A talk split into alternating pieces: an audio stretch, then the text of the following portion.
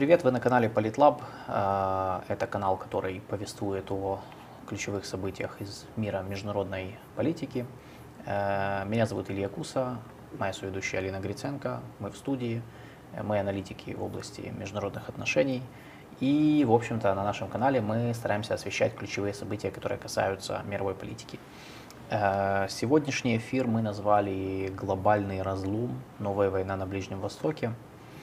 И мы поговорим, э, мы хотим взять, сегодня будет широкая чуть дискуссия, э, мы поговорим о том, что происходит на Ближнем Востоке, но в контексте глобальном. То есть на Ближний Восток мы спустимся, но ненадолго.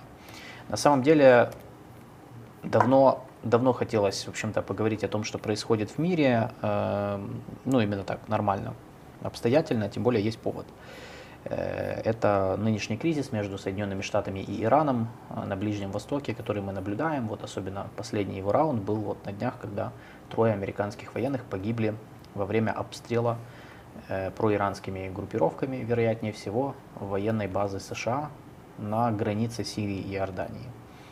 Я так до конца не понял, какая это военная база. Ну, на границе Сирии и Иордании. 22. Хорошо, Tower 22, я думаю, что нет. Джон Но... Керби во время своего вчерашнего брифинга сказал про Tower 22. Хорошо. Джон Керби — это... Пресс-секретарь Белого дома.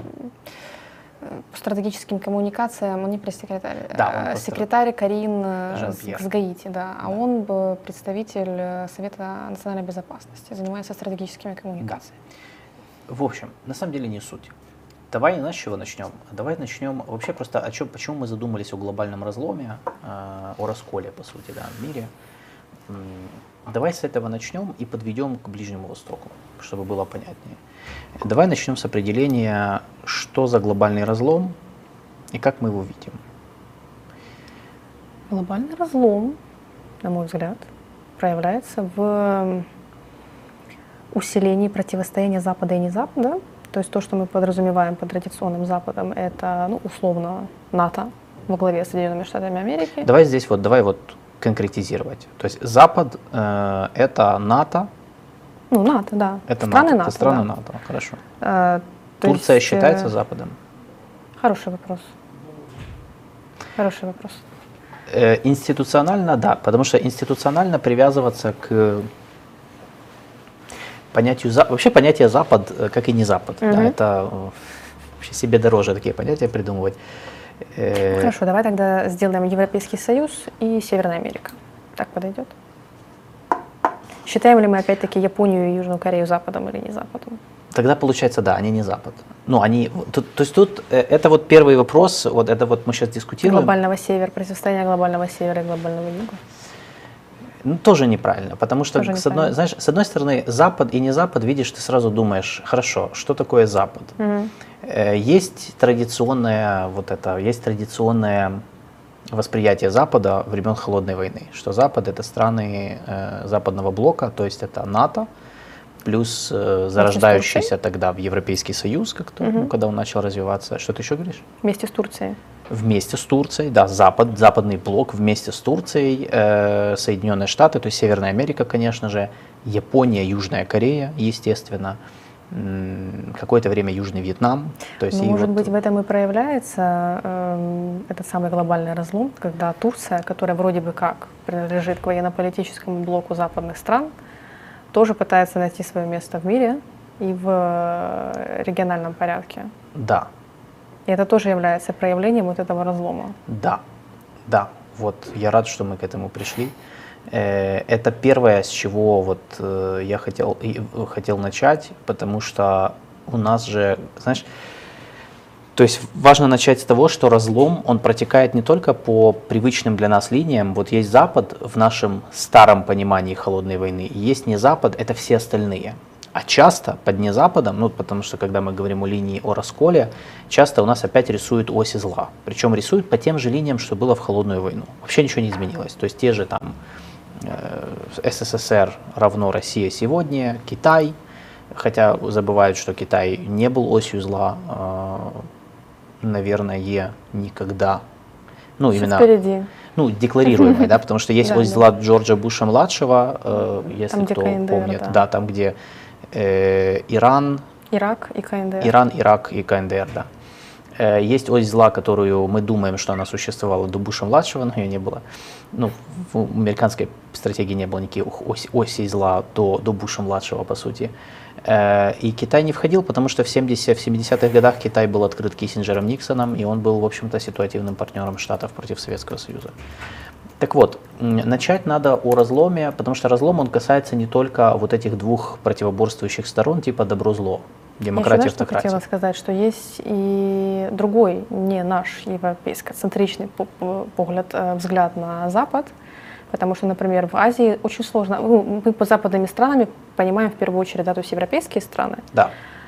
А как вот на, в Азии очень сложно объяснить, что Россия это не европейская страна. Им очень сложно доказать, что Россия это азиатская страна. Ну да. То есть, опять-таки, причисляем мы Россию, и Россия все-таки, да, это страна, ну, в смысле, бывшая империя, которая входила в европейские концерты Но и так она далее. была Западом. То есть Да, вот, вот да, в том да. понимании она была Западом. То есть мы сейчас, но сейчас мы не рассматриваем Россию в качестве Ну, одной из стран. Да, сегодня Запада. модно говорить о том, что это как бы страна э, азиатская, хотя странно. Ну, как бы, да. То есть первый, первый уровень разлома, и почему он глобальный, ну, он глобальный, потому что он затрагивает, в общем-то, мировой порядок, сформированный Западом, но первый уровень разлома – это разлом самого Запада. Э, разлом именно внутри э, западного блока, что он, э, ну, его нет, его в принципе не существует сегодня, и очень сложно. Сегодня часть стран, которые считались Западом, они уже не могут считаться Западом, они либо себя не считают таковыми, либо Австралия их- тоже Запад? Что? Австралия тоже Запад? Да-да-да, вот э, это все, это все вопросы можно накидывать. Тут вон про- у нас в, э, в чате же накидали Израиль, Запад. С одной стороны, наверное, они себя, они себя причисляют к западной цивилизации, да. С другой стороны, но они существуют в регионе, который не является западным и не причисляет себя к западной цивилизации. Определяем ли мы западную цивилизацию по расовому признаку или нет? Ну, получается, тоже вопрос, да, то есть мы не можем определять ее по расовому признаку, потому что, например, Европа уже далеко не, не только лишь э, полностью белая и европеоидная. И, скорее всего, этот процесс, он будет Да. меняться. И Э, даже не христианская. Она уже давно не христианская, ну, в доминирующем, да, то есть если смотреть на людей, которые идентифицируют себя как хри- христиане, то как бы это уже все.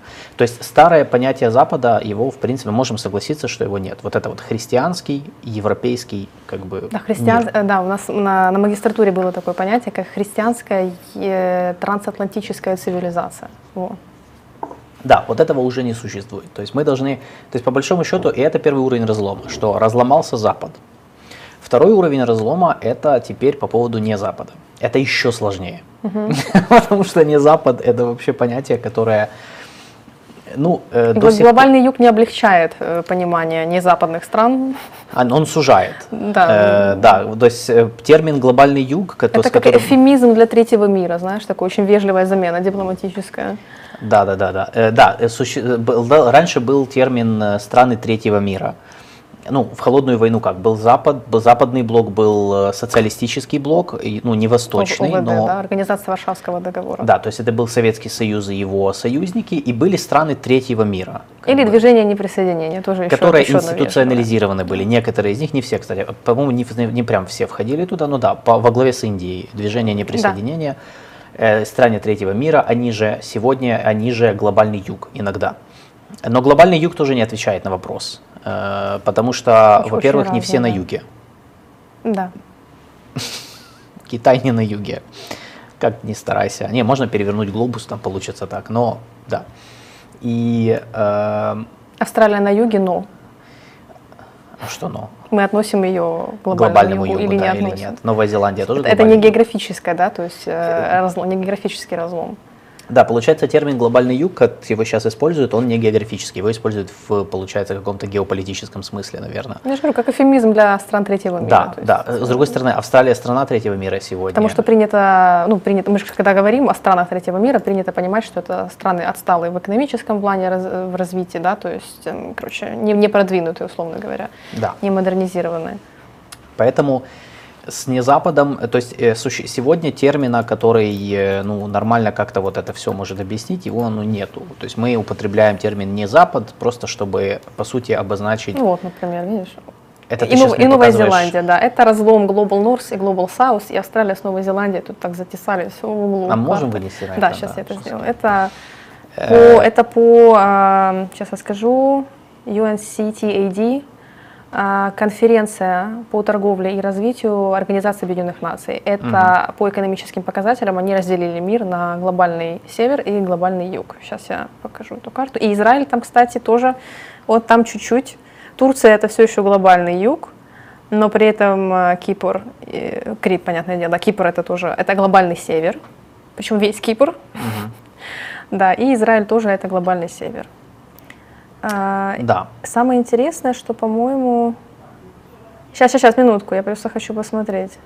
Я не вижу здесь Сингапур. Мне интересно, они Сингапур куда отнесли? К глобальному югу или глобальному северу? Не вижу. Сейчас я скину карту. Да, да, потому что, ну вот э, в этом, как бы в этом, в этом как большой, в этом есть смысл, потому что, э, ну, глобальный юг, да, оно как бы не, а вот эта карта, да, это, это ты сейчас, ООНовская, короче, версия. а ООНовская версия разделения на глобальный юг и глобальный север, ну, И Кто там в, Южной Америке такой голубенький? Гаяна, я думаю, это Гаяна, Гаяна, да, да, то есть похоже, ее да, да, причисляют к глобальному северу почему-то. Окей. Окей. Я думаю, что это Гаяна.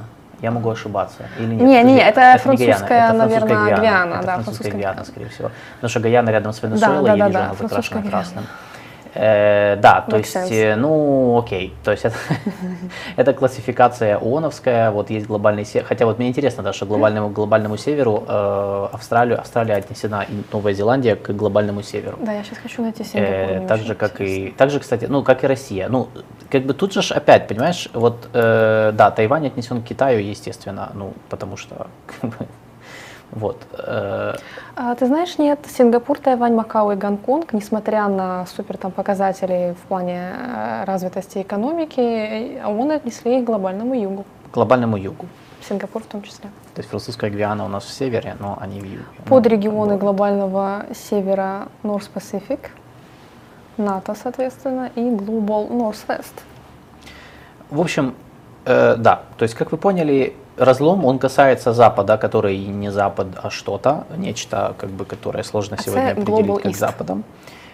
сейчас, подожди. Э, э, второй, вторая, второй уровень разлома – это то, что, по сути, э, разломался, разломался третий мир. Да, вот нету третьего мира, есть вот что-то, что сегодня пытаются найти какое-то обозначение. То есть кто-то говорит про глобальный юг, э, ну, глобальный юг, и, знаешь, я думаю, это связано с Африкой, ну, в первую очередь, потому Мгм. что как, как, бы, как будто бы раскол, он как бы по уровню э, развития и уровню дохода. Да, и это в этом плане они там считают, что те, что страны, они как бы географически севернее, они больше зарабатывают, те, что южнее, они меньше, хотя, опять же, есть разные исключения и разные примеры, ну, окей. Э, но глобальный юг, да, он сужает очень сильно. То есть он не включает сюда кучу стран, которые тоже не являются западными, не идентифицируют себя как западные или как северные, ну, в общем, по-разному. А, следующее. Э, разлом между ними, да, то есть принято считать, что, вот, кстати, у нас был е, Василь пише, що Захід це вільний, ринковий, демократичний, безбідний, без тиранів. Смотря, что мы понимаем по словам тиран. Ну, ты согласна с вот этим вот разделением? Вот это Запад. Ну, это его как бы попытка сказать, вот, вот что такое А, Запад. Если все сразу, если Ну, всё сразу- Запад это э, включает в себя все эти показатели, то есть вопрос.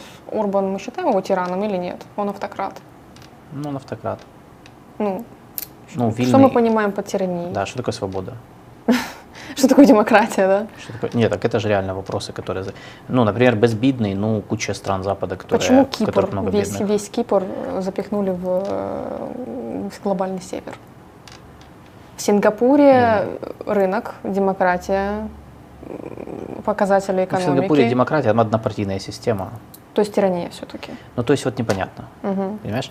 И это, это как рынковый тоже. Если рынок брать за маркер Запада, ну, на Западе куча стран, особенно в Европе, где социалисты при власти, которые далеко не либеральную модель, как бы, ну, то есть у них э, далеко не либертарианцы, скажем так. С точки зрения, опять же, ры- рыночного, э, рыночной модели экономики, ну, как бы нет. Я, бы не, я не согласен с этим, потому что не везде, э, ну, скажем так, это все уже эволюционировало давно. Тот же Европейский Союз, ну, в странах Европейского Союза очень разные экономические модели, особенно в последнее время. Поэтому, Ну, коммуняк же нет. Ну как, а, а что такое коммуняка? Вот Ну, в нашем э, понимании наших не- нету наших. Плановой как экономики бы, же но- нет в странах Смотри, социали- социалистические партии в Европе, они же, э, э, социалисты, это вторая крупнейшая Ну, коалиция хорошо, в ну, Европарламенте. Ну, плановой экономики-то нет в странах Плановой экономики, она никогда Ну, там и не была, они же Ну, по-другому вот, развивались. вот, Я говорю, наших поэтому- коммуняк там нет, и никогда не было. Вот, поэтому Вот, но там есть рынковые. другие левые, которых тоже, ну, которые в принципе относятся, ну, к этому же спектру, тоже левые, как бы, которые сейчас при власти. А Эрдоган попадает под тирану?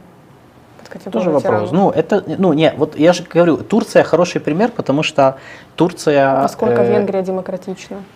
ну, насколько, насколько Польша была демократична при праве и справедливости? Или сейчас она станет демократичнее? Значит, она станет Западом, а то она была там Не непонятно. Запад, ну, вроде как была Запад, ну, ты понимаешь, со своими особенностями. В принципе, да, я думаю, что это подходит. э, Как, как бы Ну, оно... Проблема в том, что да, эти категории э, Они те- размываются. теоретически размыты. Это да, вот эти категории, это те категории, которые в, э, в идеологемах прошлого века так объясняли, что такое Запад. Ну, вот это была идеологическая основа объяснения, ну, потому что это же был нарратив же под- посконструирован, был именно такой, что Запад это вот это. И, в принципе, ну, было понятно, из-за этого было ясно, как бы, что отсюда сразу же за этим, за вот этим вот объяснением, за этим описанием сразу же э, цеплялся определенный ценностный э, э, набор, э, определенная идеология, определенная модель управления экономики, экономического развития. То есть, в принципе, и это по этой причине э, Запад был понятен. То есть, в целом. Можно было всегда, и я думаю, и в холодную войну можно было прикопаться к разным странам, да банально, даже к штатам можно прикопаться, к вопросам, насколько они демократичны. Ну, это же вопрос, который в Штатах самих обсуждают уже давно. Типа, Ну да. это ну в да. каком состоянии американская демократия? Это демократия или есть свои там перегибы, например?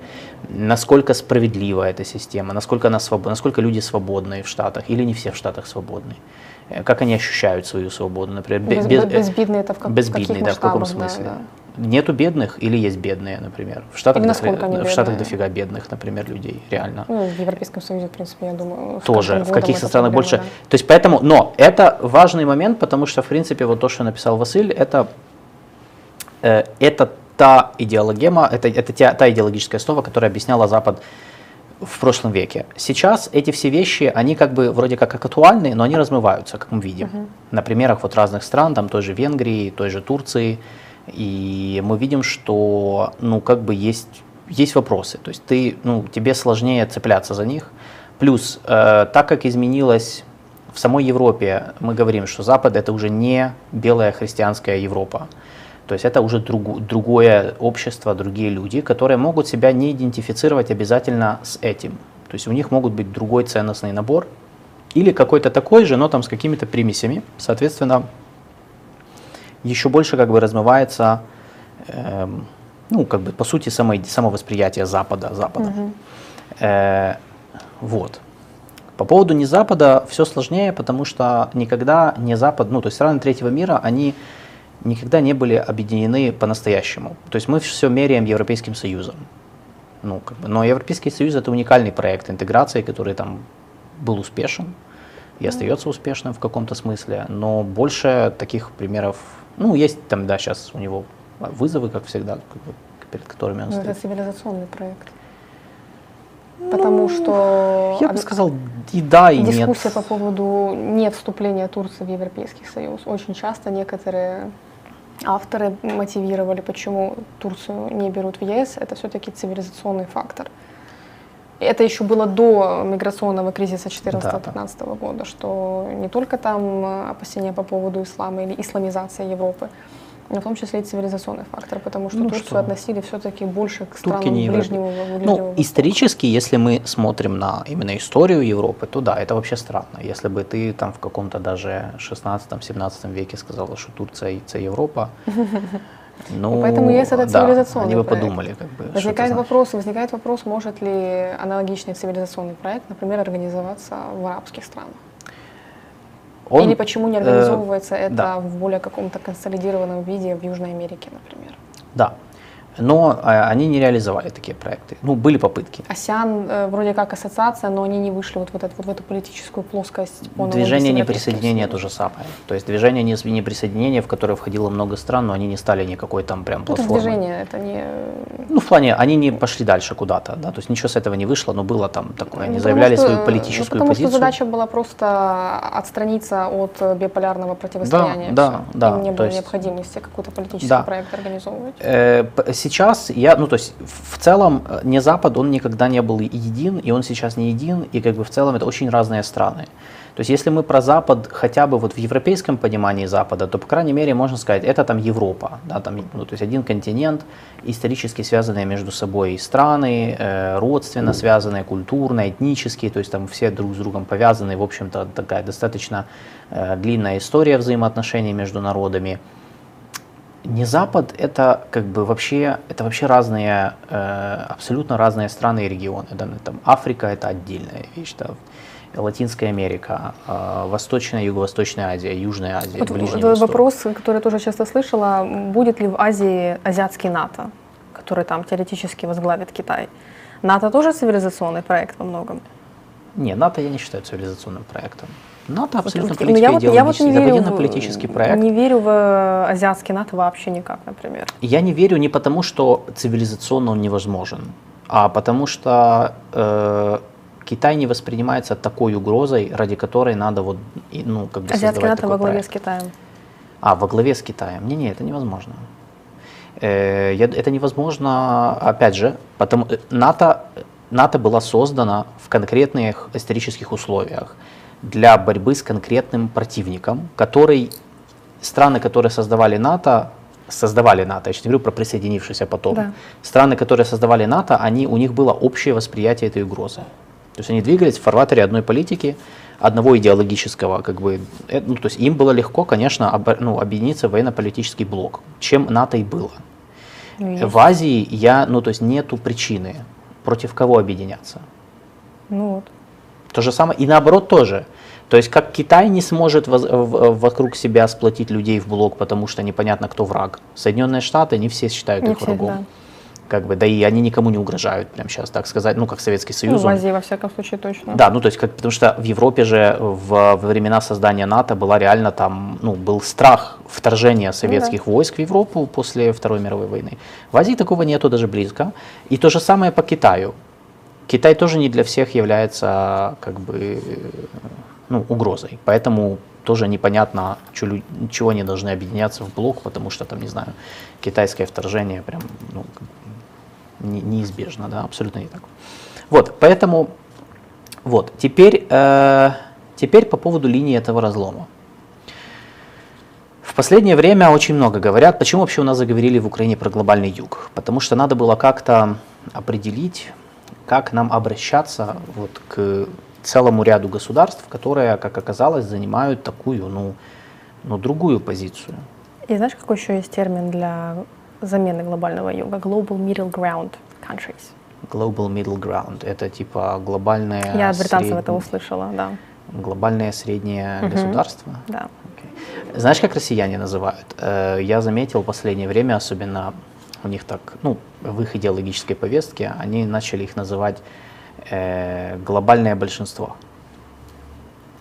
И это ж, ну, как бы в их, в их же ж повестке, э, почему глобальное большинство? Потому что, вот я смотрел даже недавно, где-то я это видел, я читал выступление Лаврова в- на круглом столе послов.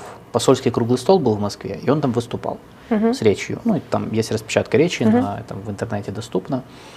И интересно, что как бы нарратив такой, что Запад – это золотой миллиард Европы, да, США, Да, да, да. э, который хочет всеми руководить Мгм. э, и всех поработить. А все остальные, ну на самом деле они меньшинство, потому что, мол, есть еще там, да, там 5-6 миллиардов человек на планете, большая часть из которых живут в незападных странах, соответственно, это глобальное большинство, к которому Россия себя тоже причисляет, естественно. И как бы вот, вот тоже интересно, что вот у них такой, да, то есть они, они как бы продвигают вот этот нарратив, что глобальное большинство, оно большинство, поэтому оно должно решать, а не меньшинство. Ну, как бы тут понятно, но это интересно просто так, что к слову пришлось. Это теория заговора. Золотой миллиард. Ты знаешь об этом? Я знаю, но Центральное это... понятие конспирологической теории, согласно которой некие тайные силы, Да, в да. кавычках, западная элита разными способами добиваются перераспределения львиной доли благ в пользу сравнительно небольшой богатой доли населения Земли. Да, да, да. Подразумевая население западных стран, при этом они якобы стремятся уничтожить Россию. Мгм. Я поэтому очень был удивлен услышать это от... Я поэтому, 80-е я поэтому был очень удивлен услышать это от э, Лаврова, ну именно на таком высоком уровне. Знаешь, одно дело, когда его продвигают там какие-то телеграм-каналы, какие-то там... Я ну, могу медийные- ошибаться, но у Путина, по-моему, это часто эта фраза была. В последнее время, я тебе говорю, это не всегда так было. Сейчас вот они особенно ак- активно это продвигают. Я был очень удивлен это услышать, потому что это прям реально такая, знаешь, э, ну, ну это из таких, ну знаешь, это вот плохой, плохой вкус. Вот, знаешь, есть как бы, ну это не совсем трешак в стиле там рептилоидов там с других планет, но в принципе очень, ну близко к таким, ну как бы ну, короче, это конспирология, э, которую натягивают на их видение мирового порядка, в котором, ну, опять же, это, это результат, я считаю, прямой результат э, э, ну, войны, нашей войны, в рамках которой Россия видит себя как э, страна, которая воюет со всем Западом. Мгм. И они поэтому ушли вот в эту... Ну, много раз говорили о том, что просто в России очень обостренное чувство вот этого вот. Они, они, они слишком чрезмерно реалистски воспринимают международные отношения. То есть у них международные отношения это просто скопление всяких связей, которые э, отображаются в интригах, э, которые отображаются в интригах, э, и эти интриги и эти связи, они же повелевают как бы всеми процессами. То есть не учитываются какие-то субъективные факторы, э, не учитывается значение личности, не учитывается там эмо, эмоциональная привя- там состо- составляющая, морально-этическая, о которой мы говорили с Николаем Капитоненко недавно в эфире. Вот. Но давай вернемся к глобальному разлому. Э, Последнее время в связи с войной в Украине очень много, почему у нас появился термин глобальный юг, и вообще все начали вдруг заниматься глобальным югом. Э, Вот Андрей Ермак взял это под свое крыло там и проводит вот эти встречи постоянно. Вот последняя была четвертая на Давосе, встреча с, на уровне национальных советников по нацбезопасности. Потому что есть ощущение, э, которое, конечно же, ну, оно не связано с войной в Украине, просто у нас, когда война началась, мы поняли, у нас оказалось, что есть целый, целый ряд стран, которые, они не за нас, и они не за Россию. Они вот стали как бы особняком, в дистанцию. И, соответственно, И нам это было очень болезненно понимать и воспринимать, как это так. да, нам было болезненно узнать, что есть тот самый третий мир, э, третий политический, да, как бы, который, э, с которым сложно, потому что, ну, по сути, две первые стороны, все понятно. Одни за нас, понятно все, да, другие против нас, тоже все понятно. Ну, как бы, противник тебе Ну ясен, ну, чёрное противник, ну, мир, да. а тут получается, да, тут получается и таких стран большинство э, ми- мирового сообщества, которые как бы ну, заняли позицию отстраниться, кто-то отстраняется, кто-то не считает это приоритетом, для кого-то, ну кто-то там пытается усидеть на двух стульях, там торгуя и с теми, и с теми. И появилось желание, и, и появилось вот это ощущение, что ну как бы надо, надо с ними тоже работать. Параллельно развивался вот этот вот раскол, о котором говорят уже давно, и в принципе глобальный разлом э, между Западом и не Западом, назовем их сейчас так, да, то есть вот важно понимать, что по каким линиям идет раскол. И здесь, э, ну, это самая сложная часть, наверное, наверное, этой дискуссии. У нас э, очень мало об этом говорят вот с такой точки зрения, потому что, ну вот реально, а по каким линиям идет раскол? Как мы можем определить, э, почему мы говорим о расколе? Потому что, ну, мы же все там люди, условно говоря. Мы же не можем говорить, что расколы там, что, например, тут живут такие люди, а там где-то на не Западе живут какие-то вообще другие там существа, которые мыслят по-другому, прям совсем по-другому. По большому счету, Вспомним э, Хантингтона его столкновение цивилизаций, может быть, по цивили... ну, э, я скептически отношусь к этой работе, я далеко не совсем согласна, что в этой работе мы говорим написано. о Сэмюэле Хантингтоне, у него есть книга «Столкновение да. цивилизаций». Да. Я тоже, я- это, у него, это его теория, что, подожди, а что он же писал, что э, о том, что разные цивилизации, раскол идет по линиям Да, да, ну, религиозным, э, да. ну, цивилизационным. Да, да, да, да. Ну, попытался переделать Тойнби, но не получилось. Но сама идея о цивилизационном вот этом расколе, о цивилизационных линиях, мне кажется, она довольно актуально и уместно. И, в принципе, мы можем говорить о том, что происходит некий разлом именно по цивилизационным линиям. Потому что меняется парадигма международных отношений, влияние Соединенных Штатов снижается в ряде регионов, либо они сам, самоустраняются оттуда с целью, например, э, сфокусировать больше внимания на Индо-Тихоокеанском регионе. Да? То есть вот Южная Америка и, и ситуация между Венесуэлой и Гаяной была тому примером. То есть там не было какого-то прям супер гиперфокуса внимания со стороны штатов и так далее. Они по понятным причинам. И из-за того, что роль штатов как глобального полицейского снижается, и происходит рост одновременной экономики других стран из так, званого, так называемого глобального юга, у них появляются геополитические амбиции, появляется желание занять вот этот вакуум влияния в разных регионах, но вместе с тем появляется понимание, что, например, Южная Америка — это некая отдельная цельная цивилизация. Да, пусть там у них разные языки будут. В Африке то же самое. Есть субсахарская Африка, это вроде как тоже отдельная uh-huh. цивилизация. А, там, страны Магриба, например, это другая цивилизация. Но опять-таки по, араб, по арабоязычным странам, я так понимаю, там тоже есть подразделение, например, да, этого разлома. То есть страны залива это одно, страны Северной Африки это другое. Ну, сейчас да. Понимание, идентификация себя и так далее. Сейчас да. А, Индия, наверное, можно сказать, как тоже отдельная цивилизация. И это одна из причин, почему им так тяжело лавировать, наверное, в регионе, мне кажется. Китай в попытке, опять-таки, позиционировать себя в качестве лидера вроде как пытался какое-то время подтянуть к себе те страны, на которые оказывалось культурное влияние на протяжении столетий, но что-то пошло не так. Что-то пошло не так. Страны ASEAN сейчас пытаются себя позиционировать как тоже вот неким отдельным вот entity, как, которая в состоянии, асианоцентричность, у них есть этот принцип, хотя там, там разные цивилизации функционируют. Конечно. И это аргумент против того, что разлом происходит по цивилизационным линиям, потому что ASEAN объединяет разные цивилизации, но при этом они себя ощущают едиными и целостными. Я думаю, не по цивилизационным. Я вот, ну, я по, по сути поддержу то, что ты говоришь, что это не по цивилизационным линиям. То есть я не вижу цивилизационного раскола э, во многих случаях, именно цивилизационного раскола. Израиль это отдельная цивилизация? Или нет? Можно сказать, да. Ну, Израиль изначально как бы, ну, почему, знаешь, это как это, почему вообще возник конфликт вокруг Израиля? Ну, потому что изначально Израиль создавался как проект, который был чуждый Ближнему Востоку. Ну да. Ну, то есть здесь с Израилем, но, э, например, цивилизационный подход, он не объясняет конфликтов между Россией и Украиной. Ну, и ну, найдутся люди, которые тебя... Может быть, ну смотри, но полностью не объясняет. Ну, не объясняет он полностью это. То есть, а мне кажется, у нас сейчас происходит переформатирование нашей сейчас, цивилизационной идентифи... сейчас. идентичности. Опять же, под что? То есть у нас, я не знаю, какое под происходит. Запад. Но это же не... Я же не про... Опять, в какой Запад? Европейский Запад. Которого уже нет. Ну... Ну, вот понимаешь, да, о чем я? То, то есть, как бы, это большой вопрос. Вот, видишь, Дима правду сказал. Вот, правда. То есть, как бы, я ж... Э, я же потому и говорю, что здесь, э, ну, э, война России и Украины, например, она, ну, ее сложно объяснить просто, просто типа аргументом, это разная цивилизация. Во-первых, Россия не цивилизация.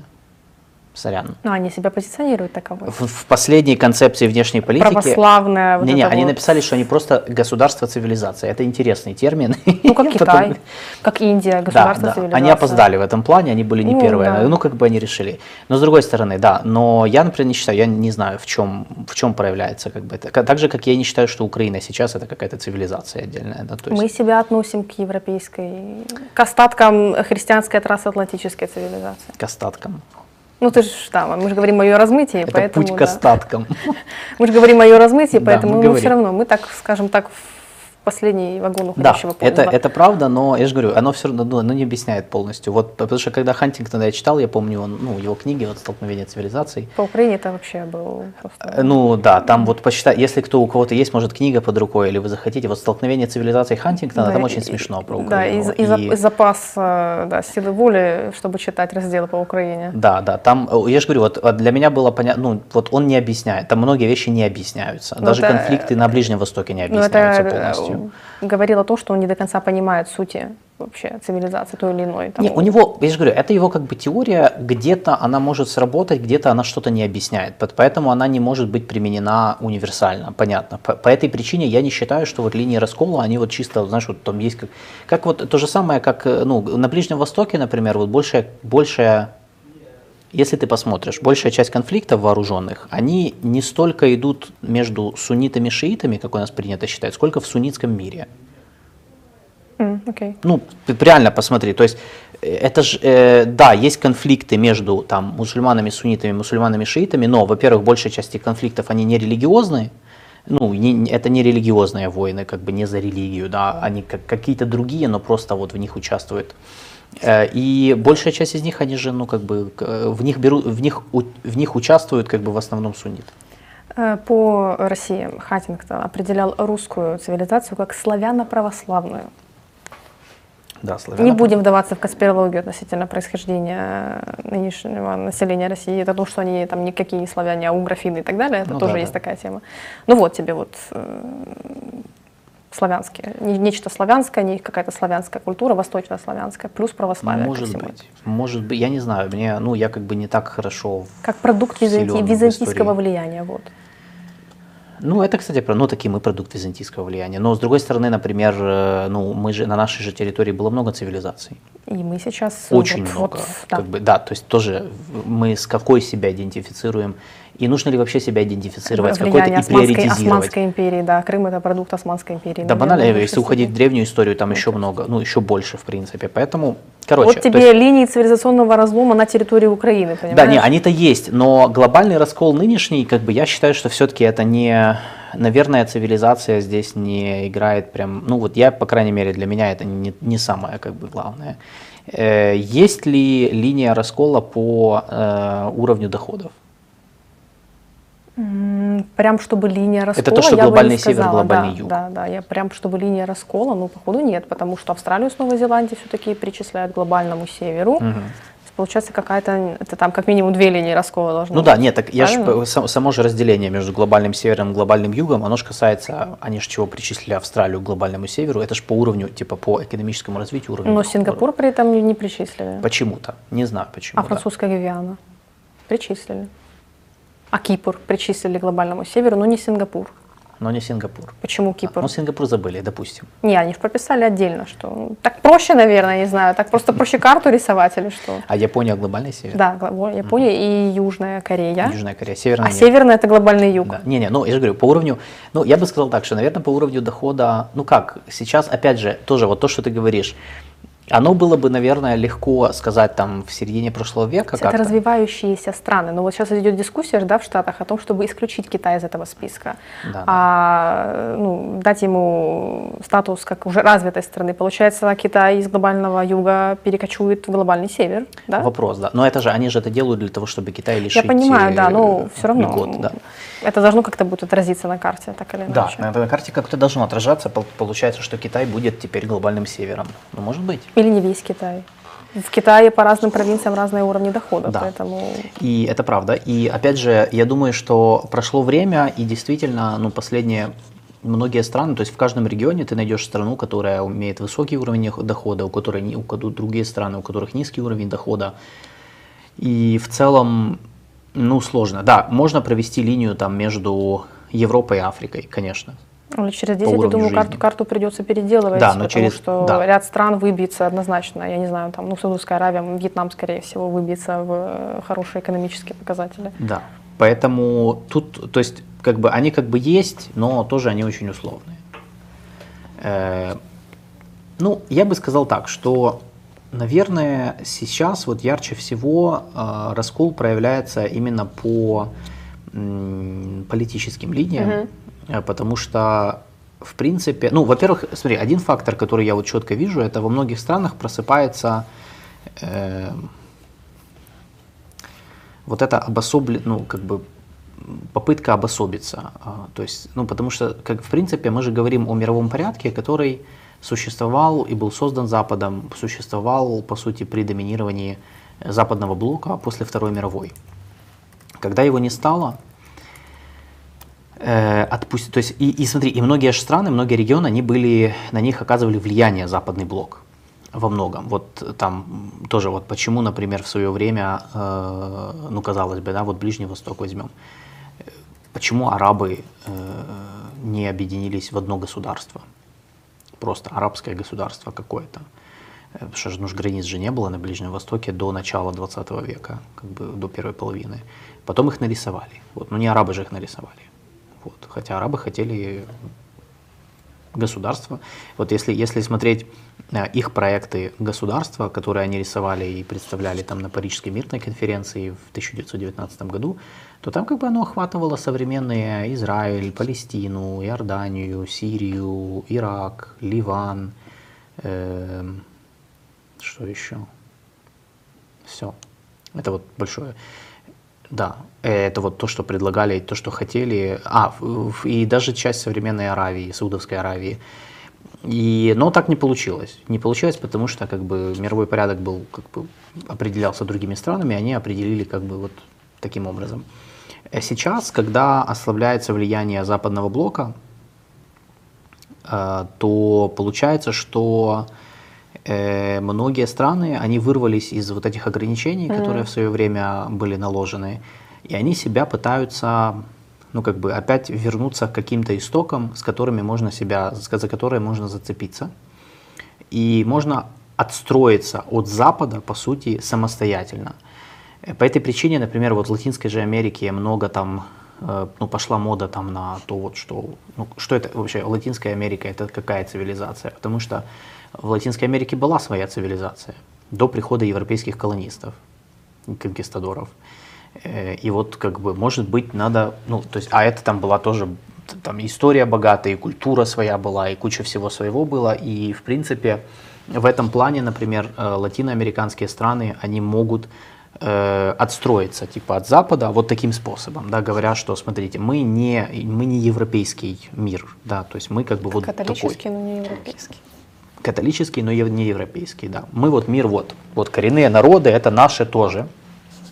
Вот, то же самое, ну, то есть в, в этом плане. И я думаю, что вот это освобождение от ограничений, наложенных западным э, мировым порядком, оно приводит к тому, что многие страны, отстраиваясь, то есть пытаясь строить свое, типа обосабливаясь от, э, от Запада, они, соответственно, где-то базируются на том, что было. Где-то придумывают, конструируют новое, где-то там возвращаются, по сути, там, не знаю, ну, что-то из шкафа там поднимают какие-то скелеты истории там и пытаются опять, ну, то есть они, по сути, позиционируют себя отдельно, и э, это рождает вот эту конкуренцию и вот этот раскол между Западом и не Западом, когда там, условно говоря, Саудовская Аравия там пытается отстроиться отдельно, как и многие аравийские монархии, которые там себя позиционируют именно как типа, ну вот, отдельно, то есть даже не, э, даже не на общеарабской платформе, а вот в целом, вот что Саудовская Аравия, это вот, э, ну, как бы вот отдельная такая история, отдельный субрегион, они опять начали там взывать к своей древней истории еще до, араб, до, до арабского завоевания даже, э, до исламской истории там и так далее. Вот, то есть это тоже интересный, интересный момент. И это все как бы рождает, это все приводит нас к дискуссии о том, что страны западного блока и страны, которые ну, никогда не входили в западный блок и сегодня не, ну, себя не, не идентифицируют как Запад, они отдаляются друг от друга, по сути. И это ну, приводит к тому, что мы сейчас видим. То есть вот этот вот раскол, то это не конфликт, то есть они не конфликтуют открыто, но это такой, как бы такое непонимание. Почему сложно общаться с странами, как бы, почему нам сложно общаться со странами не западного блока, потому что мы, ну, мы же себя позиционируем, опять же, мы себя отождествляем с западным блоком, с западной цивилизацией, с Европой, ну, с транс, как это ты назвала, трансатлантическое сообщество. Да, да. Да, э, соответственно, и с этой позиции мы не понимаем их, потому что, ну, как бы, это, это не их история.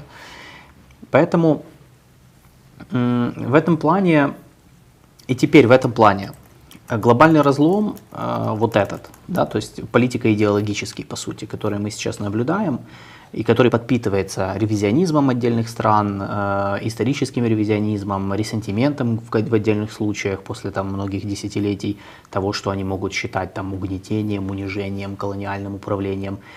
э, этот глобальный разлом, он напрямую влияет на многие вещи и может и будет влиять в ближайшем будущем не так, как мы себе думаем. И теперь мы возвращаемся на Ближний Восток. Глобальный разлом, ну, получается, это проявление полицентризма, того, что мир Да. меняется в сторону полицентризма. Да, то есть э, мы движемся к полицентричному миру, конечно. То есть, то, или там мультиполярному миру, или многополярному миру, как хотите это называйте. Э, в любом случае, э, и теперь мы возвращаемся на Ближний Восток. В связи с недавними вот этими событиями, когда м, опять все всерьез заговорили о войне между Соединенными Штатами и Ираном, э, в принципе, ну, мы можем сделать вывод, что вообще как бы такая война и перспективы такой войны, как мы уже видим на примере, на самом деле, войны Израиля и Хамас, то есть, по сути, война Израиля и Хамас, как, ну, такое себе отображение некое, да, там, войны, ну, столкновения, да, вот, западной и незападной цивилизации, назовем это так, то, в принципе, мы можем, это, такая, это уже такое мини-событие, на котором мы можем уже сделать определенные выводы. И, в принципе, перспективы войны между США и Ираном, они достаточно э, ну, опасные для мира, потому что на самом деле не очевидно, как отреагирует очень много стран. И вот вопрос, если будет такая война на Ближнем Востоке, э, кто какую позицию займет? Вопрос хороший, потому что, мне кажется, большая война на Ближнем Востоке еще больше обвалит репутацию Штатов, а поддержка со стороны друзей или союзников не будет однозначной, потому что, например, ну, на примере Японии, да, вот мы вчера обсуждали, э, война на Ближнем Востоке повлечет за собой, скорее всего, очередной нефтяной кризис.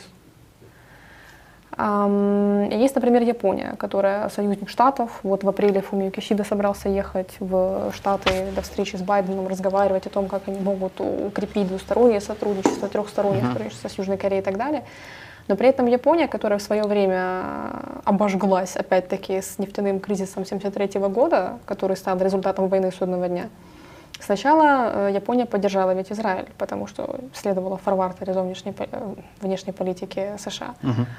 Но когда Японии перекрыли доступ к нефти, а Япония на 100% зависит от э, импорта энергоресурсов и нефть, как и многие, в принципе, страны в Азии, в частности, импортируют из стран Ближнего Востока, и СПГ в том числе, из Катара, например. А у них сейчас, они заключили в прошлом году сумасшедший контракт на долголетний, на поставку СПГ.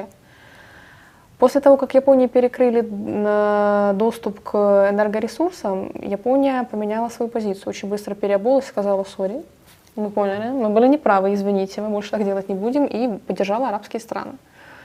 По Палестине сейчас у Японии позиция такая же, как по Китаю, то есть что решение должно, должно заключаться в двух создании двух независимых государств.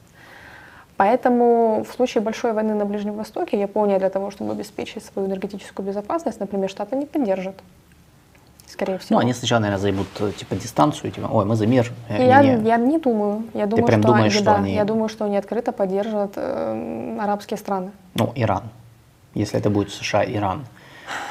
Потому что тут же они как бы понятно, что поддерживают арабские страны, вряд ли они будут говорить там мы за Иран вообще там болеем, да, то, есть, ну, но эм, ну ведь действительно здесь же это же классический, это, здесь классическая ситуация, в Не которой консолидируются ли ближневосточные страны арабские, это нет вне зависимости них- Против хоть- Ирана хоть, хоть, нет. э, против Штатов?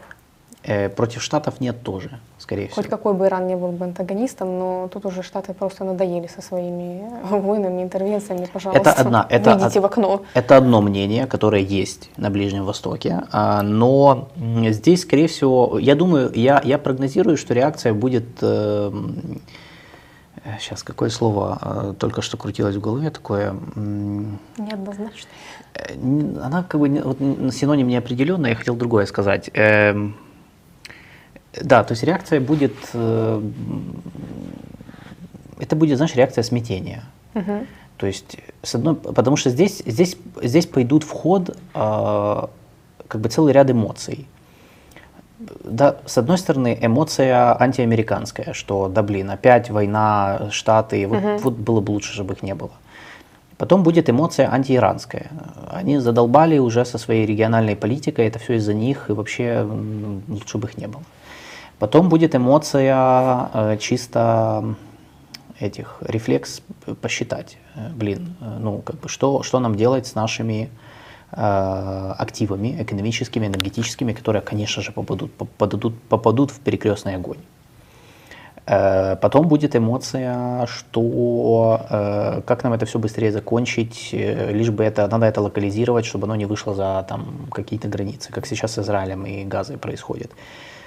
И я думаю, что в этой связи, скорее всего, потому что нам, ну, война не будет развиваться так, как нам кажется, когда вот Штаты и Иран нанесут удары друг по другу, например, будет там война, и за Штаты там впрягутся полмира, потому что Иран плохой, и как бы, э, то есть я как раз думаю, что ситуация будет э, э, намного хуже, когда куча стран, включая некоторые страны, которые мы считаем западными, они либо не определятся с позицией, либо дистанцируются, либо вот, как ты говоришь, вообще там, ну, не то чтобы они поддержат Иран, но они Давай, они не поддержат они Штаты. Штаты да. Да. То есть, как бы Иран, не, понятно, там Япония, например, я не, пред, ну, я не представляю себе, чтобы японцы там вышли и сказали, там, мы поддерживаем.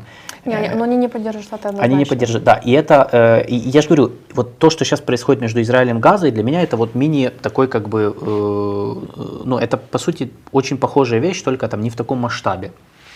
Потому что, ну, очень интересно посмотреть на позицию многих стран э, по поводу Израиля и Европы, кстати, которая тоже далеко не однозначно воспринял, воспринимает всю эту ситуацию, и особенно азиатских союзников, э, которые, ну, которых мы причисляем к некоему Западу глобальному. Агрессивная реакция будет у Китая, который импортирует из Ирана тоже энергоносители.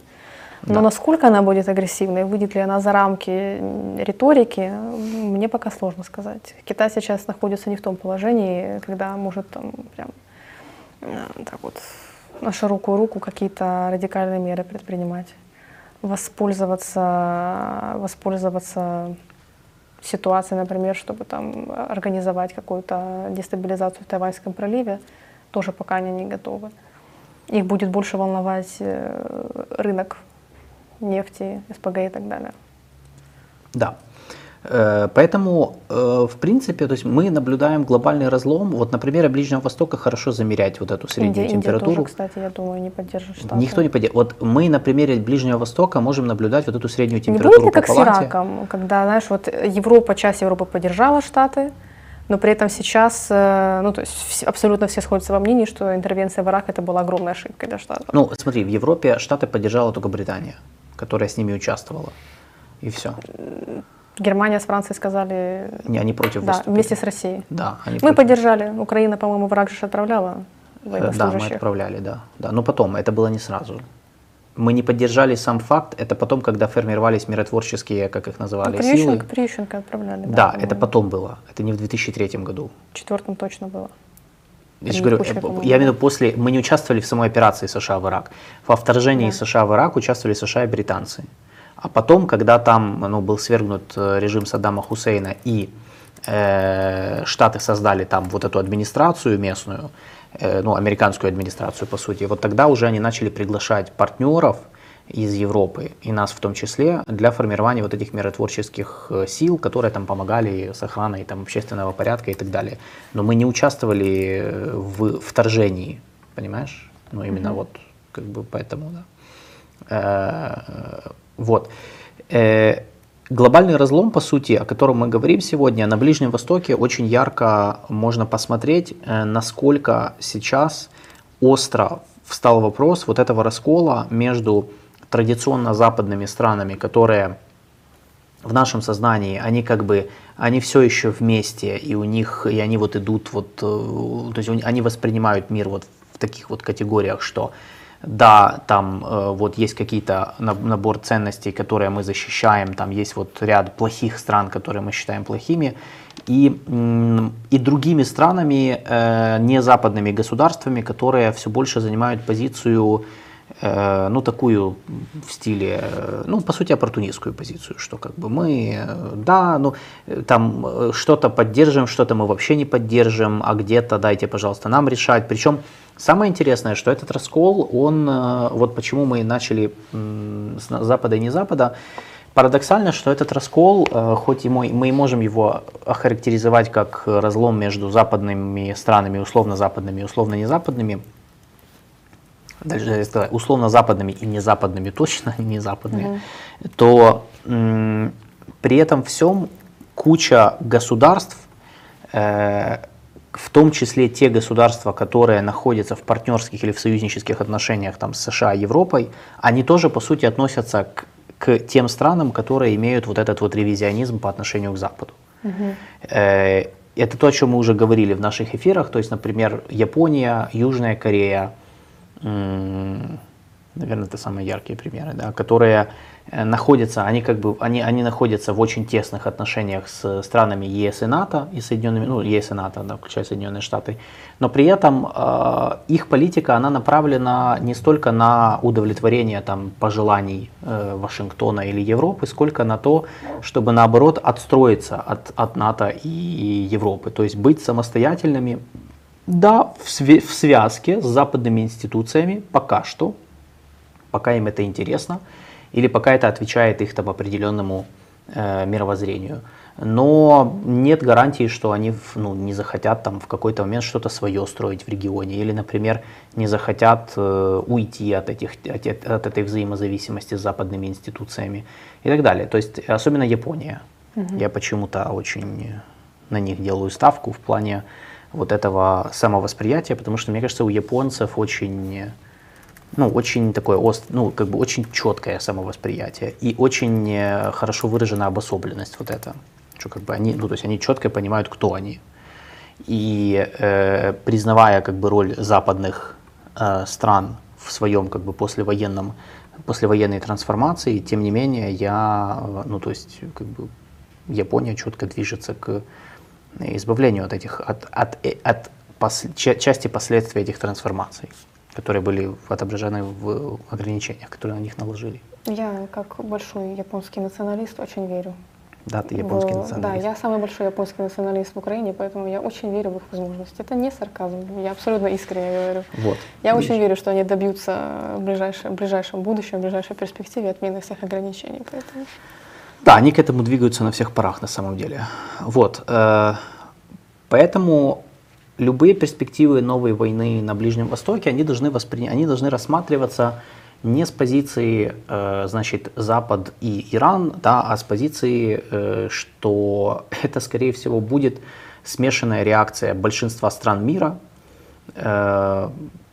которая, ну, ну, приведет к тому, что, ну, к повторению, по сути, Израиль-Газа вот этой ситуации, когда э, война какое-то время будет длиться, но в итоге все будут выступать за мир. ну, будет ли война? Ну, я... Байден же готовится к ответу, но я после того, как Они у- просмотрела да. пресс-конференцию Керби, очень как-то не так не уверена. Ну, Я- они утвердили решение. Они сказали, что они приняли решение, что будут отвечать. Но, видимо, знаешь, что я думаю? Я думаю, здесь э, одно из двух. Первое, либо они приняли реально решение, и они уже обозначили, как они отвечают, то есть это какие-то удары. 100%. Чего? Я думаю, это локальные удары по базам боевиков, скорее всего. Или по Ирану даже. Даже если, может быть, думаешь? я думаю, я рассматриваю такой вариант по каким-то объектам на территории Ирана, может быть, Ну, Иран же ж уже пригр- пригрозил, что... Конечно, не ответит, да. Ну, тут же что же понятно, ну, мы же понимаем, что как бы Иран, ну, ну, что Иран, ну, ну, опять оно обстреляет американские военные базы. Ну, мы же не знаем, что есть у Ирана на самом деле. Ну, я... Иран же не первый раз, они же уже били по американским военным базам сами напрямую Я в намекаю на ядерное 2017 оружие. году. Не, ядерное оружие, я думаю, что, ну, понятно, даже если оно есть у Ирана, они применять его не будут. Ну, мы же понимаем, что как бы там до такого безумия пока еще не дошло. Хотелось бы. Хотелось бы, Чтобы не дошло. А, чтобы не дошло, а то я не понял. Может. Э, Второй, я все-таки, я думаю, либо вот это, либо второй вариант, они просто любой следующий, любую следующую ответку, они типа скажут, что вот, вот, вот это ответ. Или, например, я не знаю, в Иране что-то случится, они скажут, вот это наш ответ. Там, ну, короче, то есть А чего не ждут тогда? Просто нападение, э, атака дронов э, произошла в воскресенье, уже четверг, уже пора Да. бы было бы ответить. Ну, смотри, всегда же лучше, ну, как-то странно же отвечать, когда все ждут. А так ты ответишь, когда никто не ждет. Так как- наоборот, нужно, пока все ждут, и нужно э, воплотить, собственно, эти ожидания, Все сели- причем успешно. Все сели, взяли попкорн, такие, давай. Вот, давайте, я Ну, не как Бен хорошо, ну, как с сегодня, сегодня в 12 ночи мы запустим. Садитесь, все устраивайтесь у телевизоров там, да, и они в прямом эфире будут запускать эти ракеты. Да, ближе к полуночи, да, движемся. Я думаю, я думаю, это тот вариант, когда они сказали, мы там в какой-то момент, когда вы не ждете, мы, ну, я, я не знаю. Я думаю, что в ближайшее время какая-то ответка по-любому будет. Тоже еще все осложняется внутриполитическим предвыборным контекстом. Ну, конечно, поэтому будет ответ, сто процентов. Именно, именно из-за выборов, я думаю, будет ответ. Если бы не выборы, возможно, Байден бы спустил на тормоза. Возможно. Э, Но я думаю, что ответ будет. Тут только я же говорю, тут единственный вопрос, который на самом деле он интригующий, это будет ли удар по Ирану или будет удар по их прокси, как раньше. Все. Вот я, например, буду разочарована, если вот я жду, когда наконец они уже объявили, что вот Ну. ответ мы будем и готовы, а потом они забьют, и через какое-то время, ну вот ответ, пожалуйста. Будет неинтересно. Пока ты в Ну, интересно. предвкушении, в ожидании, что же, вот, вот надо и делать. Позвони, хлеба Байден- зрелищ. позвони Байдену, скажи, я не поняла. Ну, не поняла. Я не поняла, Джо. Ну, ну как это? Ну, мы же тут все ждем в Украине. Вообще-то ждем. Вот, поэтому... Все чего-то ждут, потому что все ждут, что хоть где-то начнется хоть какая-то война, в конце концов. Хоть на На самом Тайване, деле, хоть кстати, на Иране. по поводу интересов, я не Иране. знаю, не знаю, чего мы ждем, потому что с точки зрения наших интересов ближняя, война на Ближнем Востоке нам не нужна вообще. От слова Да. совсем. Потому что будет истощать ресурсы штатов, и нам меньше Не будет только. Ну, то есть ресурсов. у нас же там, и, там экономические интересы завязаны, это рост цен на энергоносители, а значит, возможно, и на остальное. Э, Плюс наши политические интересы, это то, что расфокус внимания штатов, который нас так пугает. Э, Это, ну, это безопасность, конечно. Ухудшится ситуация с безопасностью. Это, ну, и плюс я всегда говорил, что ну, на самом деле любая война на Ближнем Востоке, региональная, она там, она и России, например, тоже э, ну, опасна, потому что она тоже ставит под удар их определенные активы. Но в отличие от Есть мнение, что России это выгодно. Смотри, я считаю, что России это больше выгодно, чем наоборот. Я же говорю, это, это не значит, что... То есть их активы все равно ставятся под удар в Сирии, например. Потому что Сирия это одна из территорий, где такая война может, на территории которой может разворачиваться. Но при этом им это выгоднее, чем наоборот, потому что, несмотря на, на э, риск потери своих активов в результате такой войны, они в хаосе, э, у них есть больше инфраструктуры, которую можно в условиях хаоса использовать. Э, То есть уже инфраструктуры на земле, в отличие от нас, у которых нет такой инфраструктуры. Вот, то есть я просто сравниваю как бы возможности, и в этой, с этой точки зрения нам война ну, не очень выгодна, нам бы этого не нужно было. Поэтому с точки зрения стратегических интересов Украины, война между США и Ираном это не, не самый приемлемый сценарий на самом деле. Вот. Поэтому я не знаю, кто у нас что ждет, я не понимаю, что у нас тут должны ждать. И то же самое по Тайваню. Абсолютно та же история. То есть, как бы, ну, понятно, что у нас есть сейчас людей, которые ждут, э, когда же США вдарят, когда же главная демократия вдарит по главным э, тиранам. Ну, это такое. Ну, это, но это как бы несерьезный разговор, поэтому я, ну, как бы, думаю, что надо, да, мыслить надо немножко просто шире. И тем более, как мы уже сказали, э, ситуация с глобальным разломом, она такая, что э, эти войны и за Тайвань, и с Ираном, то есть на Ближнем Востоке, и какие там у нас еще есть горячие точки, Венесуэла, э, и КНДР, э, войны, войны в таких горячих точках, они не будут из- из-за глобального разлома, который мы описали, они не пойдут по тому сценарию, который мы думаем. То есть, скорее всего, они будут намного, ну, я думаю, они будут хуже, чем мы думаем. Э, Скорее всего, в таких войнах, во-первых, проиграют больше, чем выиграют, то есть большая часть стран проиграют скорее, чем выиграют, как и мировая экономика, и мировая система. Плюс в таких войнах э, проявится еще больше, они будут еще больше раскалывать мир на Запад и не Запад э, из-за вот этих разных восприятий, из-за разных эм, нарративов, э, да, из-за разных вот этих попыток э, отстроиться отдельно. Э, То есть, по сути, из-за отсутствия четких блоков, которых нет. Потому что у нас же часто, у нас же рисуют, что как бы есть, э, да, э, у нас же рисуют, что есть вот западный блок, есть там ось зла, э, там, сегодня у нас ось зла это какая? Москва, Пекин, Пхеньян, Пхеньян. Тегеран, Тегеран, да. да. Ну, Венесуэла пока еще, наверное, нет. Не знаю, что Куба должно еще, случиться. не знаю. Куба, Куба, кстати, Куба куда-то исчезла. Ну, так, да. Непорядок. Никарагуа. Непорядок, да, не понимаю, куда они исчезли. Никарагуа тоже узла или нет? Ну да. Ну, э, в, во времена холодной войны, да, конечно.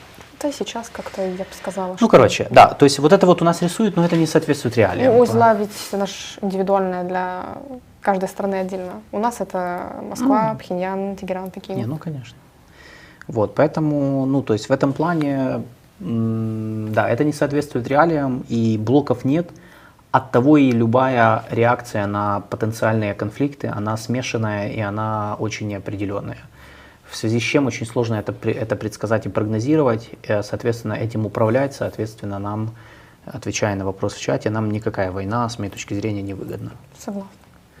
Ну, то есть, даже война в России, ну, ну Гражданская война в России нам в, ядерной по- стране, по- да, по не знаю. многим причинам нам выгодно, не только из-за ядерного фактора. Не только, да. Не знаю, да. То есть там как бы это такой вопрос, он сложный, и я, ну, у меня нет однозначного как бы э, ответа прям. Ну, ну, то есть это, я думаю, что это скорее создаст кучу новых проблем, чем наоборот, э, чем, чем решит проблемы. Вот я так скажу. Э, Потому что, опять же, тут же тоже важна э, готовность Украины к последствиям войн каких-то. То есть, условно, если мы, например, моделируем э, гражданскую войну в России, да, ну, мы сейчас в нашем состоянии не готовы к ее последствиям. То есть, имеется в виду готовы экономически, там, гуманитарно, политически, Это будет э, не только ядерный фактор, но и энергетический фактор здесь гуманитарный фактор, беженцы, все остальное. будет. Там, я Э, сомневаюсь, что мы будем граждан России пускать на свою территорию по Если не причин. будем, е- так смотри, это ж это, это конкретный практический пример. Э, ну, потому что ты же понимаешь, что, что очень много людей побежит куда? Ну, куда поближе, рядом, да, в через нашу соседнюю территорию. страну. да. Так это будет вопрос, это конкретный будет гуманитарный вызов, понимаешь? Это будет вызов. Э, Мы можем пускать, можем не пускать. Дело, что э, в свое время это же был вызов. Миграционный кризис 14-15, так называемый, в Европе, он же тоже не возник в стиле там, ну вот там часть стран они решили не пускать к себе э, беженцев. Ну, Но это же не, э, смотри, это же не лишило, э, они же не сделали так, типа, мы закрыли границу, проблемы не существует. Проблема все равно осталась. Ну, Венгры И- такие. Ну да, венгры не пустились к У себе будет, никого. знаешь, в в каком, итоге в каком смысле будет проблема, потому что если вот, допустим, война в России начинается завтра, а, у нас все еще остаются временно оккупированные территории. Например, люди с Крыма, скорее всего, побегут в Украину. Не, ну да, да, да. В- у людей в Крыму, у- некоторых все еще остаются украинские паспорта. То есть мы их, опять-таки, мы их не сможем не пустить, если они предъявляют документы граждан Украины. Не, а это Вопрос, все, да, а то это есть- проблемы, смотри, а все вот эти вот вопросы с э, оккупированными территориями, это все то, что, ну, и сейчас существует вызов. Это мы когда-то говорили, я не помню, кстати, был у нас эфир по этому, ну, не у нас на Политлабе, а где-то, я просто не помню, с Николаем или, или с Юрой Романенко, я уже не помню, были, м, поднимали этот вопрос.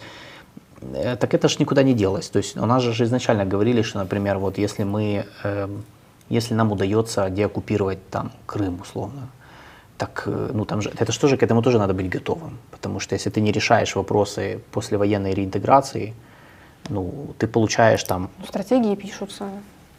Да Пишутся ради- стратегии это хорошо. когнитивной деоккупации. Я очень рад. Это хорошо. Не, Мгм. это на самом деле хорошо, это правильное направление, Абсолютно. будем смотреть.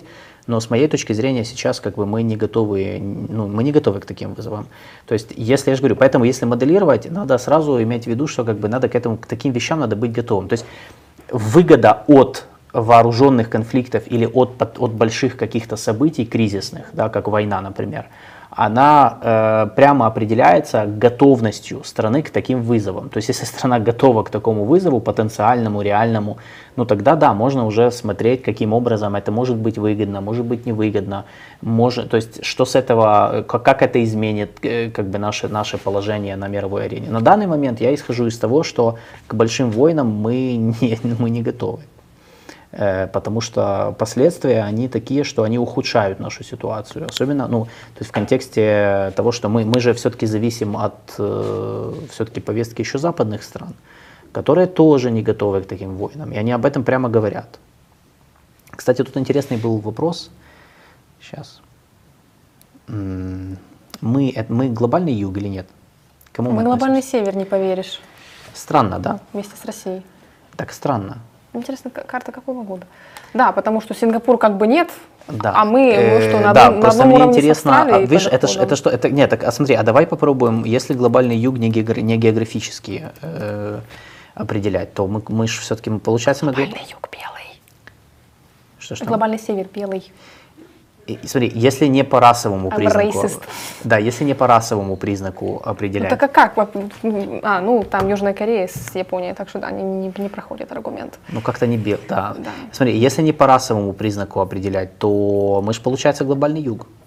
Смотри, с точки зрения, ну, подожди, вот реально, с точки зрения нашей позиции, как и Россия, кстати, э, с точки зрения нашей геополитики, ну, это не геополитика, да, это с точки зрения нашей политико-идеологической позиции, потому что, смотри, мы же тоже, как бы, мы занимаемся, э, по сути, переосмыслением истории.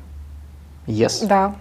Мы занимаемся, э, у нас появились амбиции, региональные как минимум, Ну как тебе сказать? появились, ну, в ходе войны появились. Не, расстраивай, не сказала, расстраивай что, меня. Не, не, я бы не сказала, что амбиции, ну, потребности какие-то там. Ну, смотри, у нас появились вызовы стратегического характера, которые нас толкают к тому, чтобы у нас эти амбиции появились. Иначе мы не обеспечим свою стратегическую безопасность. То есть, хотим мы или нет, они у нас должны появиться, и они у нас есть. Ну, хорошо, будем считать, что евроатлантичная интеграция – это амбиция. Да, Хорошо. хорошо. Не, но это амбиция. Ну, Хорошо, да. да, порешали. Э, Это вот. Дальше. Э, Мы сейчас много чего требуем от э, архитекторов мирового порядка Архитекторов, западного, да. назовем это так. Хорошо, да. Ну правильно, мы же им, им говорим. вы Золотого должны это- миллиарда? Смотри, мы, да, от золотого миллиарда, э, вот, которому мы как бы себя причисляем, но при этом мы от них да. требуем, да. Мы просим их, им, их помочь нам стать золотым миллиардом. Потом, смотри, мы призываем к реформе ООН и глобальных организаций, так же, как и Турция, так же, Так как, как и и Бразилия, Китай, так же, как и. Бразилия, и Китай не Южная Африка. призывает. и- Китай не призывает, он не хочет никого. А, Китай все устраивает, Не, да, да, я забыл. Не, да. не, не, не. То есть в этом плане мы, кстати... Мы с есть- Японией солидари- солидаризируемся. Да, да, да, да. В этом плане Китай глобальный север. Это золотой миллиард, ну не миллиард, а даже, ну да, получается, который там все хорошо у них. Ну, потому что они тоже были включены в этот мир. То есть смотри, по большому счету, с точки зрения самовосприятия, э, обособления, в каком-то смысле, это парадокс, да, при том, что мы идем в западные институции, то мы, получается, мы себя ведем как глобальный юг, к которому Мы мы, обо- апеллируем. Мы обособляемся от э, Российской Федерации, российской культуры и так далее. Но Антиколониальная риторика. при, при, да. присобляемся к западной цивилизации. Это не важно. Антиколониальная риторика, Да, она же у да, всех да, своя, да, да, понятно. да, да. Просто там где-то в Африке это Да, антифранцузский сентимент, у нас антироссийский. Но по сути, да, вот, то есть считай, что мы, то есть я бы сказал, что мы, у нас есть черты глобального юга прям такие очень ярко выраженные. Вот. По уровню дохода, например, по уровню экономического развития, ну не, не знаю, Я думаю, чуть-чуть пониже, чем в Сингапуре. Так. чуть-чуть, Чуть-чуть, пониже, да. совсем чуть-чуть так. Вот, хорошо. Но это, да, то есть чуть-чуть повыше, чем в некоторых странах Африки, конечно, Чуть-чуть пониже, чем в. Сингапуре. Да, поэтому надо, короче, переписывать все наши эти стратегии. Ой, Максим, пожалуйста, переключите на другой канал, любой, который вам хочется. Бога ради, вас здесь никто не держит. До побачення.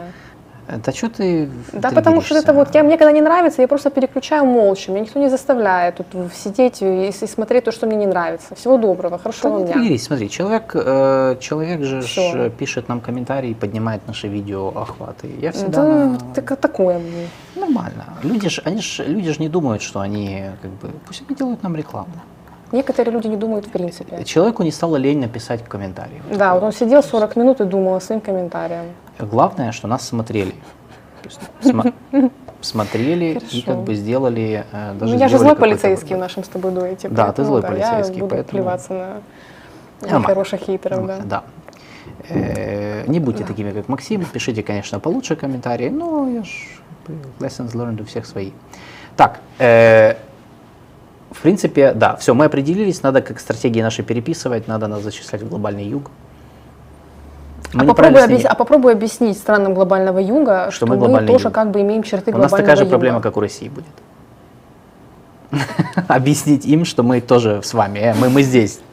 Да, они будут такие. Это будет как в понимаю. Африке с антиколониальными ресентиментами. Типа, знаешь, у вас там колониализм, hold my beer, подождите. Да, да, да, подождите, да, да. Что вы нам рассказываете? Вы белые европейцы страдаете Но от смотри, с другой политики. стороны, с другой стороны, это в принципе все, что мы назвали, это то, что нас, ну, в каком-то смысле с ними сближает, и это может быть, ну, какой-то там идеей для того, чтобы с ними коммуницировать. Ну, why not, на самом деле.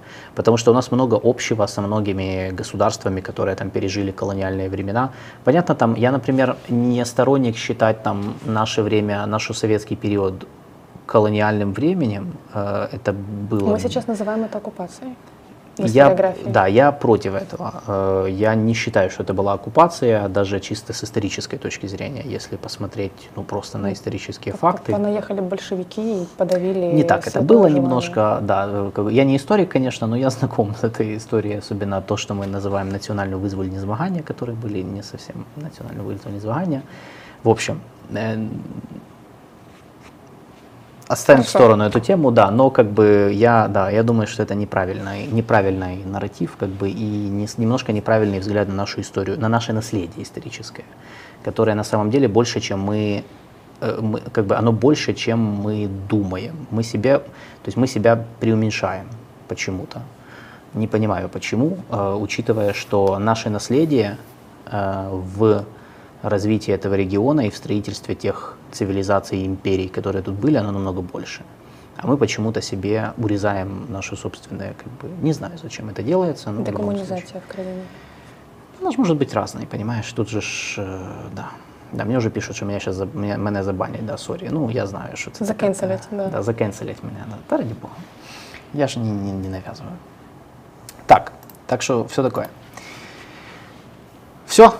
Я думаю, что... Короче, войны не будет на Ближнем Востоке. Я думаю, что нет. Я думаю, что до полномасштабной войны не дойдет, но ответка будет. Будем ждать, какая она, какая будет ответка. Будет лайт-версия или будет, э, или они пойдут по ударам по самой территории Ирана.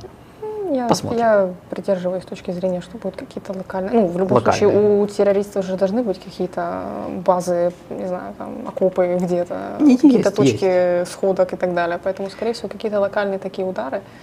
Я делаю ставку По чьей на... территории? По сирийской опять будет или что? Ну, то есть ты веришь в то, что это будет по прокси. Я делаю ставку на то, что это будет по Ирану. Посмотрим. Ну, посмотрим, мне интересно, не знаю, я же говорю, я, мне что-то кажется, что они должны, они должны как-то продемонстрировать что-то больше. Вот. Но претензия к Ирану была в том, что они, э, Иран вроде как поставил, обеспечил вооружением. Кому? Ну, те- террористам э, Islamic Resistance in Iraq. Ну да. Вот, то есть претензия была в этом. Ну, как бы надо... Просто, понимаешь, удары по прокси уже были. Как-то, ну, знаешь, Мало. это уже типа... Значит, ну, неэффективно. так вот в том-то и дело. Я поэтому и думаю, что может быть, может быть, Какой-то дрончик, Будет шахет залетит в Иран. Случайно, да, да. Они ж, ну, в СМИ писали, что они могут ударить и не признавать, что это они. Ну, как Иран делает. Иран же сказал, что это не они ударили Да, это не мы, это Герань, да. Ну да, это не мы, это вообще непонятно кто, как бы. Ну, э, тут, тут на самом деле это вполне возможно, потому что исламское сопротивление Ирака, так называемое, это ж, э, ну, это сетка группировок, которая э, как бы проиранские, Это но... Ось сопротивления, да, вот это. Access of Не resistance. со- ну, как бы они, понимаешь, они появились недавно. Классическая ось сопротивления – это Хезболла, силы народной мобилизации в Ираке и проиранские группировки в Сирии. Исламское сопротивление в Ираке – это недавно появившаяся часть такая коалиция, которая там особо радикальные. Это они не там... попытка возрождения ИГИЛ? Не-не-не, не, э, ИГИЛ вообще к этому не имеет никакого отношения, это другой проект. То есть это, про Иран, это иранский проект, но там, ну, как бы мало про него знаем. Я не исключаю, что они реально могли, ну, то есть их обстрелы, они могли быть, они не всегда согласованы с Ираном, они вот просто стреляют, потому что, ну, им дали там добро условно, там, кошмарьте. И они Ну, там сами всего, себе, да. ну, они сами себе там, да, выбирают. Вполне Вот. Но, не знаю, у- уровень управляемости этим процессом, он, к сожалению, нам неизвестен. Может, когда-нибудь кто-то какие-то мемуары напишет, и мы что-то узнаем об этом больше. Ну, в общем, так. Короче, я думаю, что на этом надо заканчивать, на этой ноте. А, да, мы попытались э, в широкий контекст как бы впихнуть тему Ближнего Востока, потому что просто обсуждать там отношения США и Ирана и вот этот удар нет смысла. Это локальная история, которая может перерасти в нечто региональное. Но э, региональное нужно ставить в широкий глобальный контекст, потому что мы действительно наблюдаем глобальный разлом, э, разлом Запада как такового, которого, который все меньше походит на Запад в его классическом понимании, и разлом не Запада, который остается не единым, раздробленным, очень сложным миром, э, с которым надо общаться соответствующим образом.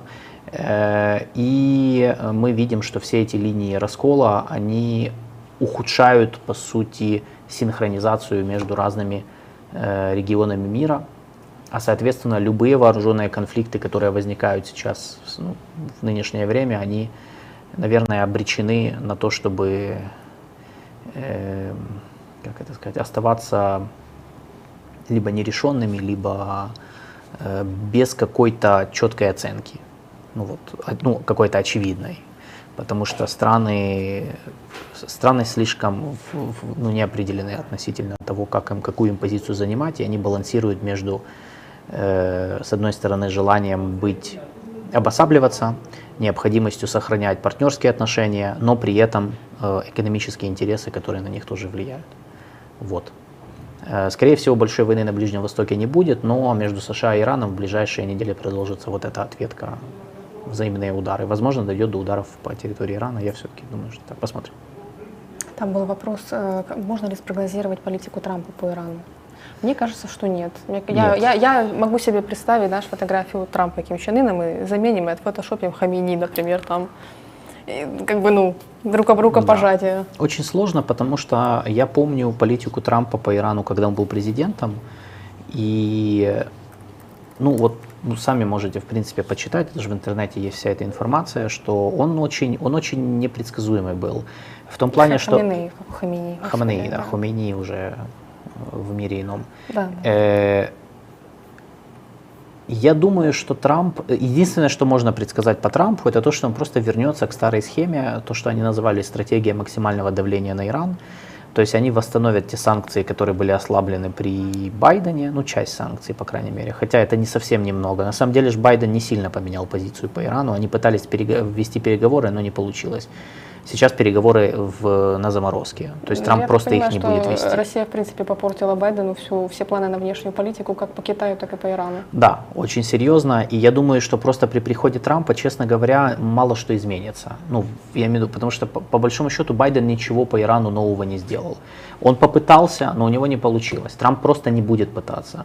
То есть они вернутся к санкциям, к давлению, может быть, будут пытаться там э, помогать, ну, оказывать поддержку, если там в Иране опять будет раунд протестов народных, чего я не исключаю, потому что кризис политической системы у них налицо, это правда. Э, может быть, Трамп будет более активным в поддержке там, местных протестов, там, в том числе в вопросе там, вооружения местной оппозиции, если они ее найдут там, не знаю, это вопрос возможен. Возможно, он будет более жестко реагировать на обстрелы американских военных баз вплоть до ударов по самому Ирану. В свое время именно при Трампе чуть не произошло это столкновение э, с Ираном, но в последний момент все-таки его советники уговорили его не начинать войну с Ираном. Сложно спрогнозировать, многое будет зависеть от того, кто будет вокруг Трампа. Когда Трамп был президентом в прошлый раз, вокруг него были люди, которые много сделали, чтобы какие-то вещи он э, не делал. За То что часто... Могло бы быть еще хуже, да? Ну, ну я же тебе говорю, за, за что часто они платили своими должностями. Угу. Тот же Рекс Тиллерсон, вспомни госсекретаря, да, помню, который помню. там просто, у них из-за этого испортились отношения, его уволили. Джон Болтон Джон, тоже. Джон Болтон, да. Несмотря на то, что Джон Болтон тоже такой ястреб во внешней политике, он со многими вещами был не согласен, особенно по поводу встречи с Ким Чен Ыном, вообще которого, о которой ему не сообщил Трамп. Типа, ну, то есть там много было вещей таких непредсказуемых. Поэтому не знаю, что вам сказать. Давайте подождем, будет ли вообще Трамп президентом. Это что же еще как бы до ноября надо нам всем дожить. Да, давайте все дружно держать вот. кулаки, что не будет. Посмотрим. А, Присоединяйтесь, мы клуб антитрампистов. Да. А, спасибо за то, что были с нами сегодня. А, ну, такой получился эфир э, достаточно длинный, ну, как бы философско длинный, широкий, ну, ничего. Э, в любом случае, да, я хотел, давно хотели эту тему поднять, она вечная у нас, глобальный юг, не глобальный юг. Э, мы встретимся с вами на следующей неделе, у нас будет два эфира, э, я напишу анонсы все, постараюсь на выходных, потому что, в принципе, у нас там одна тема уже угу. есть, вторая сейчас, мы, короче, мы сейчас будем согласовывать темы, вторник, четверг предварительно, я напишу анонс ждите новостей. Подписывайтесь на наш канал Политлаб для того, чтобы получать обновления о новостях и о новых видео и трансляциях. А, поддержите наш спонсорством при возможности. Если нет возможности, поставьте просто лайк этой трансляции для того, чтобы охватывать большую аудиторию. Подписывайтесь на наши соцсети, Facebook и телеграм-каналы тематические. Дракон Рю Алина Гриценко, Усы Асада, мой телеграм-канал, посвященный Ближнему Востоку. У Алины канал, посвященный Азии, Юго-Восточной Азии. И да, все эти ссылки есть в описании внизу под этой трансляцией. Ну а пока что желаем вам хорошего завершения дня и пока. Всем пока.